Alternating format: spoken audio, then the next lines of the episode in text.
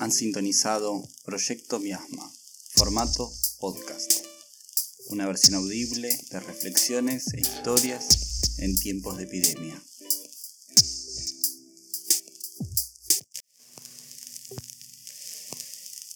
Si hago las gárgaras de sal seguido como corresponde durante siete días, el próximo domingo la pandemia debe estar bajo control en el país solo haciendo gárgaras de sal. Usted va a matar ese coronavirus con gárgaras de bicarbonato de sodio, le puedes añadir limón y le puedes añadir vinagre. Hablan de que no hay cura, de que es un virus completamente indestructible y eso es falso, ya que el dióxido de cloro elimina el coronavirus fácil y rápidamente. Compañía de Andreas Ludwig Kalker, él es biofísico, además desarrollador del CDS por sus siglas en inglés, en español esto significa el dióxido de cloro. Digamos que esta es la sustancia milagrosa, por decirlo así. El norteamericano Jim Humble habría descubierto esta pócima en 1996 para tratar la malaria. Desde ese entonces se vende y promociona como la cura del cáncer, diabetes, el autismo y el SIDA, entre otras enfermedades. De Lanús, provincia de Buenos Aires, Argentina. Hoy comencé mi protocolo con CDS en la botella de litro de agua y mi, cuerpo manifestó nada. Eh, sí me sentí con, mucho más, más vital. Y también veo que un desinfectante lo va a eliminar en un minuto. Y si hubiera una manera en que pudiéramos hacer algo como eso, por inyección, dentro o casi como una limpieza, porque ya ve cómo se mete en los pulmones y hace muchas cosas, así que sería interesante revisar eso también. En estos días que corren, con el avance de la pandemia, la incertidumbre está a la orden del día. Ante la falta de tratamientos curativos o vacunas para el coronavirus, han empezado a circular de las más variadas e insólitas fórmulas mágicas y preparados como los que acabamos de escuchar. Sea por ingenuidad o viveza, la mayoría huelen a charlatanismo. Si bien la pandemia es novedosa, no se puede decir lo mismo de estas fórmulas mágicas. En julio de 1986, tres médicos desconocidos se presentaron frente a las cámaras de ATC en el programa La Noticia Rebelde para denunciar al país que había sido prohibida la elaboración y la aplicación de una droga tratamiento que curaba el cáncer. Allí el gran público escuchó por primera vez la palabra crotoxina. Crotoxina, crotoxina, crotoxina.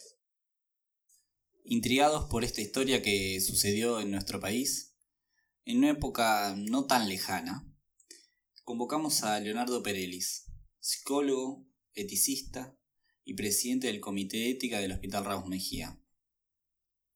A él le preguntamos cómo es que un tratamiento llega a comercializarse y también para conocer a fondo cómo fue el derroteo de la crotoxina en Argentina.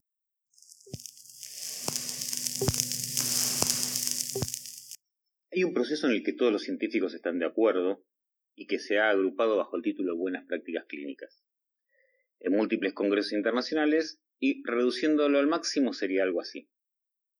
Primero es investigación básica, es la investigación de los laboratorios, donde se identifica y se tratan a virus, a bacterias y alteraciones genéticas. En un segundo momento se teoriza sobre estas observaciones y se practican potenciales soluciones para desarticular el efecto de estos distintos entes. Así se crean las moléculas, que serían pastillas, vacunas, gotas, para tratar las distintas enfermedades y se puede probar en modelos animales. Si estas etapas son satisfactorias, se va a pasar a la experimentación con humanos. Y hay que cumplir una serie de muy estrictas pactas para llegar a lo que llamamos la fase 1. En la fase 1, ¿qué es lo que se hace? Se prueba en un pequeñísimo grupo de personas la seguridad de esta molécula, de esta pastilla, de esta vacuna. Si este proceso es exitoso y el medicamento potencial, futuro medicamento, es seguro, vamos a pasar a una segunda fase, donde lo vamos a probar con personas que tengan la enfermedad, que sean también un grupo relativamente pequeño, pero ya estaríamos hablando de alrededor de 100 personas, es un número tentativo, este, y donde vamos a buscar la eficacia potencial de este tratamiento. Primero buscamos la seguridad, después buscamos la eficacia. Si todo esto funciona bien y esta fase 2 es, positiva, esto ya lleva unos meses de trabajo, este, vamos a pasar a una fase 3. En esta fase 3 ya vamos a hacer una prueba en un grupo mucho más grande de personas, estamos hablando de cientos a varios miles, puede ser en un local o puede ser en varias partes del mundo. Y lo que estamos buscando acá ya es la dosis adecuada para el tratamiento de esa enfermedad o para prevenir esa enfermedad o para mejorar los efectos posteriores de esa enfermedad. Y esa la vamos a llamar la fase 3. En la fase 3 lo que vamos a buscar entonces es que esas dosis sean seguras para todos y vamos a terminar de ajustar los tres procesos anteriores. Por lo tanto, si tenemos una fase 3 exitosa, y ahí sí estamos hablando de varios años posiblemente de investigación, si comprobamos entonces que la droga es segura, es eficaz y es adecuada, recién ahí se va a aprobar por el organismo que sea el regulador, la FDA, la ANMAT, quien corresponda, y se pone a disposición de la población. Por supuesto que este es un proceso con múltiples consultas con expertos, insistimos, lleva varios años, se presentan los estudios preliminares en congresos nacionales e internacionales, hay ciertas expectativas para saber qué va a suceder con tal o cual droga en experimentación, se presentan resultados parciales, por lo tanto, cuando una droga sale ya a lo que, seríamos, lo que llamaríamos el mercado, esa droga ya tiene bastante conocimiento dentro de la colectividad científica. El lugar donde se conversa los avances de la ciencia en la comunidad científica.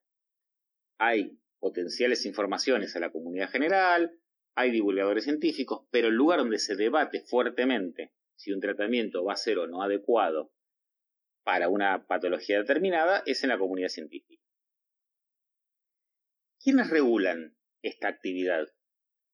Por lo menos en la Argentina, en cada país tiene sus organismos, pero en la Argentina tenemos esencialmente dos grandes, dos grandes organizaciones. Los comités de ética de investigación, que cada institución en general suele tener el suyo, y a nivel nacional la ANMAT. La ANMAT es la Administración Nacional de Medicamentos, Alimentos y Tecnología. Es un organismo dependiente, pero independiente del Ministerio de Salud, que generalmente depende de Presidencia Nacional. Esto no es lo que pasaba en 1982 cuando empieza esta historia que vamos a contar ahora. Y como decíamos antes, si bien el estándar actual es más alto, no vamos a dejar de reconocer que en esos años lo legal y lo legítimo en la investigación médica también funcionaba.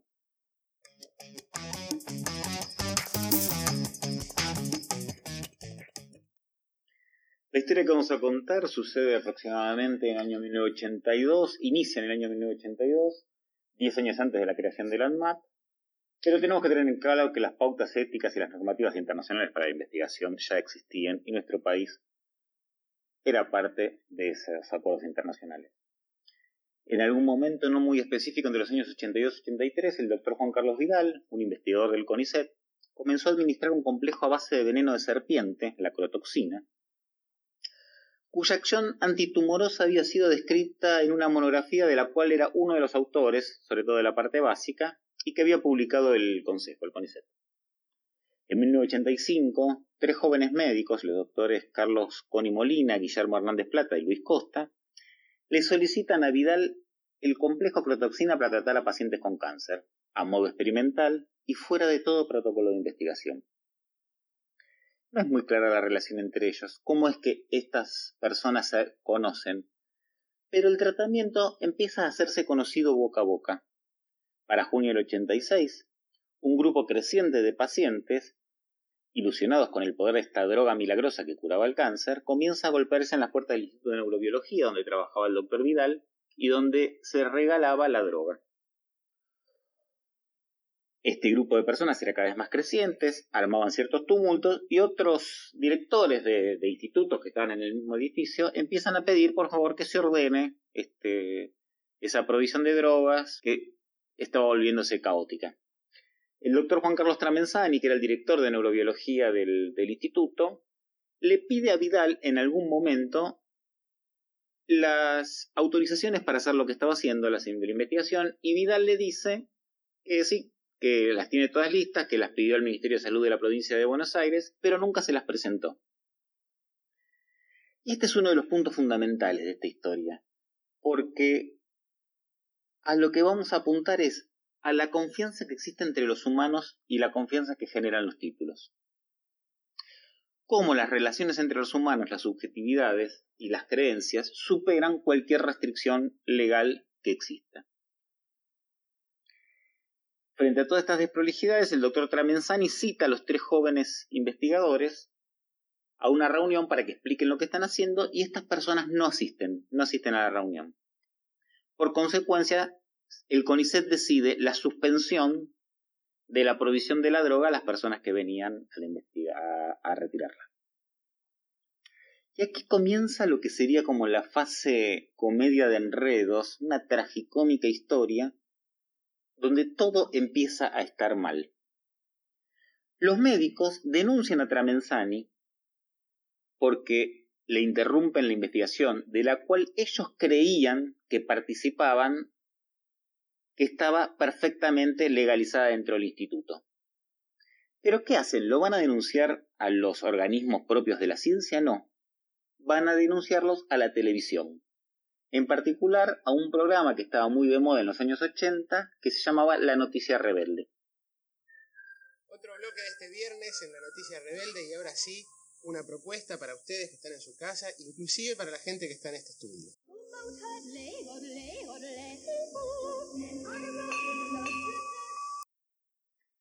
La presión de los medios de comunicación hicieron que los pasos adecuados para quienes se tienen que manejar con el conocimiento científico comiencen a tomar múltiples desvíos. Por ejemplo, si bien lo presentado como investigación básica y clínica era absolutamente insuficiente como para comenzar un ensayo clínico, se decide continuar con la provisión de la protoxina a aquellas personas que estaban recibiendo. La presión de los medios lo había logrado. Enfermos y familiares se movilizaron a Plaza de Mayo reclamando por el tratamiento.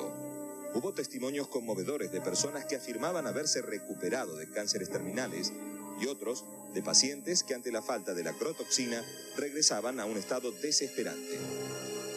Las consecuencias de no seguir los pasos regulares de un proceso de investigación y hacer las denuncias donde no corresponde incluyeron también a la justicia. Hubo una catarata de amparos en la justicia que obligó al Ministerio de Salud autorizar el uso del compuesto en los pacientes que habían iniciado las aplicaciones con anterioridad y bajo exclusiva responsabilidad de los mismos. Algo parecido a un tratamiento compasivo. Todo estaba mal. Imagínense las confusiones.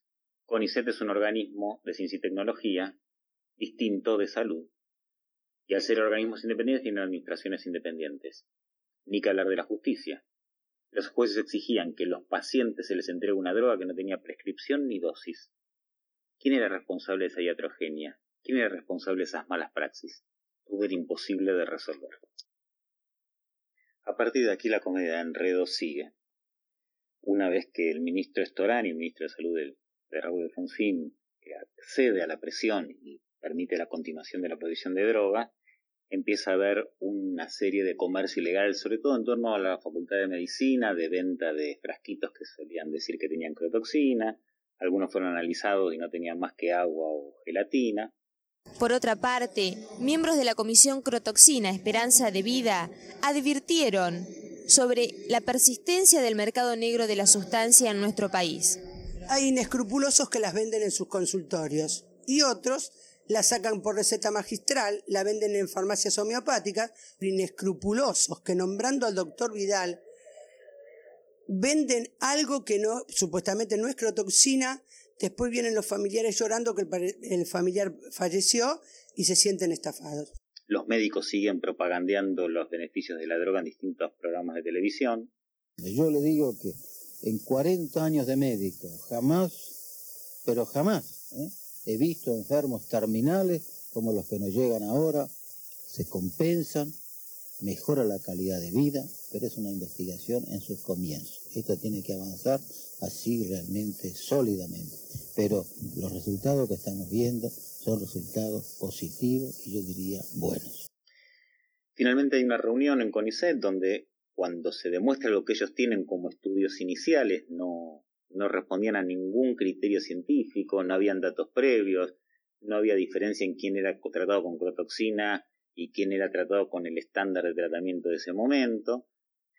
Cuando fueron a revisar cómo habían pasado, qué había pasado con los pacientes tratados con crotoxina, no había ninguna historia detallada de los mismos y además sabía que el 50% de esos pacientes ya habían fallecido, el 27, casi 28% había agravado su, su, su estado clínico y había un grupo importante que no, que no había concurrido a las entrevistas de, solicitadas por el ministerio. Y también teníamos que había un 14,4% que resultaba en estado estacionario, que tampoco podíamos atribuírselo ni a la crotoxina ni al tratamiento regular estándar de la enfermedad. Vidal, mientras tanto, estaba en los Estados Unidos, esto generaba otra serie de, de teorías, que él había viajado porque no lo dejaban investigar acá, que le estaba vendiendo la droga a un laboratorio multinacional.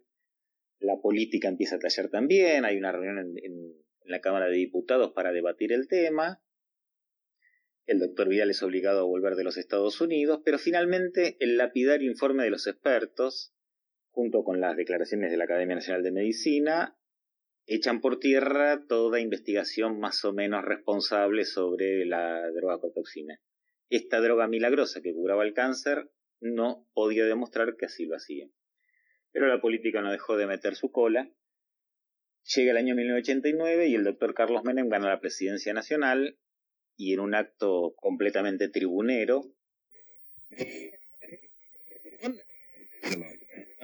Un sistema de vuelos espaciales, mediante el cual desde una plataforma que quizás se instale en la provincia de Córdoba, esas naves espaciales van a salir de la atmósfera, se van a remontar a la estratosfera y desde ahí elegir el lugar a donde quieran ir. De tal forma que en una hora y media podemos estar desde Argentina, en Japón, en Corea o en cualquier parte del mundo.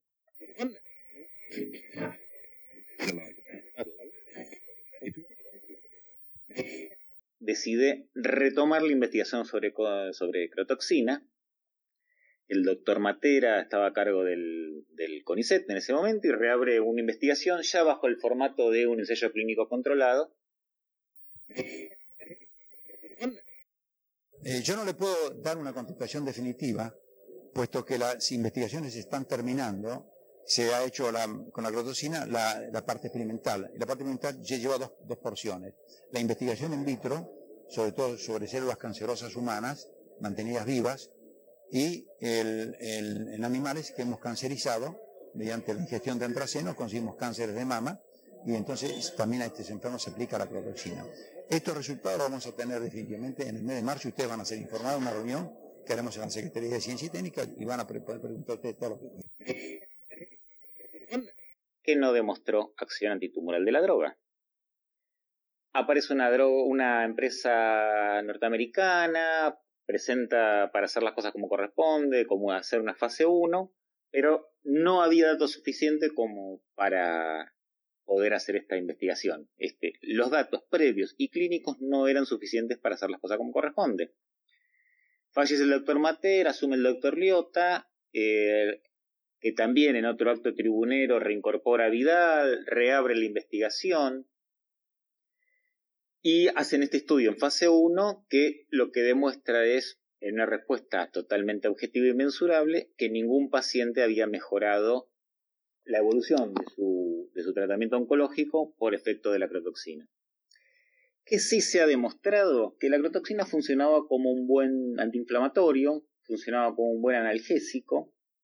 Entonces uno escuchó relatos de pacientes que decían que estaban en cama muy dolorosos y pasado un tiempo de tomar la crotoxina podían volver a sentarse y comer con su familia, que se sentían mejor. Pero bueno, era exactamente esto, un tratamiento desinflamatorio y analgésico. No era un tratamiento de cura de la crotoxina. Esta última investigación que se realiza en tres institutos diferentes como para darle mayor objetividad, termina siendo una demostración más de todo lo que se hizo mal. Eh, los doctores habían intentado registrar la droga como un producto comercial. Se descubre también que el doctor Vidal había falsificado muchos de los datos de su monografía, que había tomado fotografías de una investigación realizada en China. Pensé que estamos en una época pre-internet, muy pre-internet, con lo cual las posibilidades de falsear datos eran mucho más factibles y sobre todo de cometer plagio. Y sobre todo atentaron contra cualquier experimento científico. Fueron deshonestos, fueron inexactos, fueron ineficientes y no fueron objetivos en la investigación que llevaron a ver. No hubieron consecuencias jurídicas de todo esto, eh, si bien hubo una causa que se lleva adelante, pero el delito no estaba tipificado, porque lo que estas personas no logran hacer es dañar, digo, no se puede demostrar el daño. Estas personas lo que habían hecho fue suministrar una droga crear falsas expectativas, pero no dañaron a los pacientes. La evolución oncológica de los pacientes siguió su curso natural. Y la em, producción de crotoxina no, no perjudicó a la administración pública. Al día de hoy siguen habiendo algunas investigaciones, e inclusive hay una institución que sigue hablando de la crotoxina. Nunca lograron patentarse, nunca logró pasar ni siquiera una fase 1, una fase 2, ni en Argentina ni en la FDA la ilusión de la gente siguió viva y, esta es una de las consecuencias de, las, de estas malas praxis en la comunicación de las ciencias.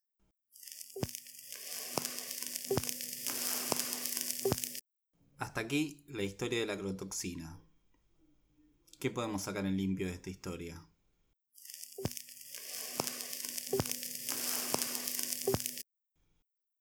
El apoyo público a la investigación biopédica se debe a los grandes avances científicos alcanzados que permitieron una mejora en la salud y en la calidad de vida de la población.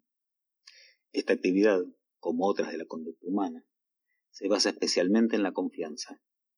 La sociedad confía en que los resultados de la investigación reflejan un esfuerzo honrado de los científicos por describir un mundo con objetividad y precisión.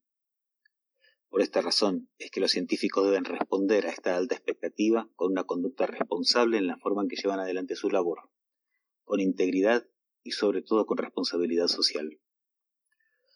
Por lo contrario, cualquier investigador que sea deshonesto, que reporte en forma intencional resultados erróneos, desperdicie fondos o permita que sus intereses personales influencien los resultados científicos, incurre en una conducta irresponsable, afectando esencialmente a toda la sociedad.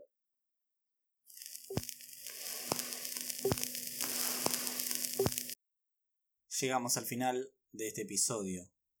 Gracias por acompañarnos. Hasta la próxima.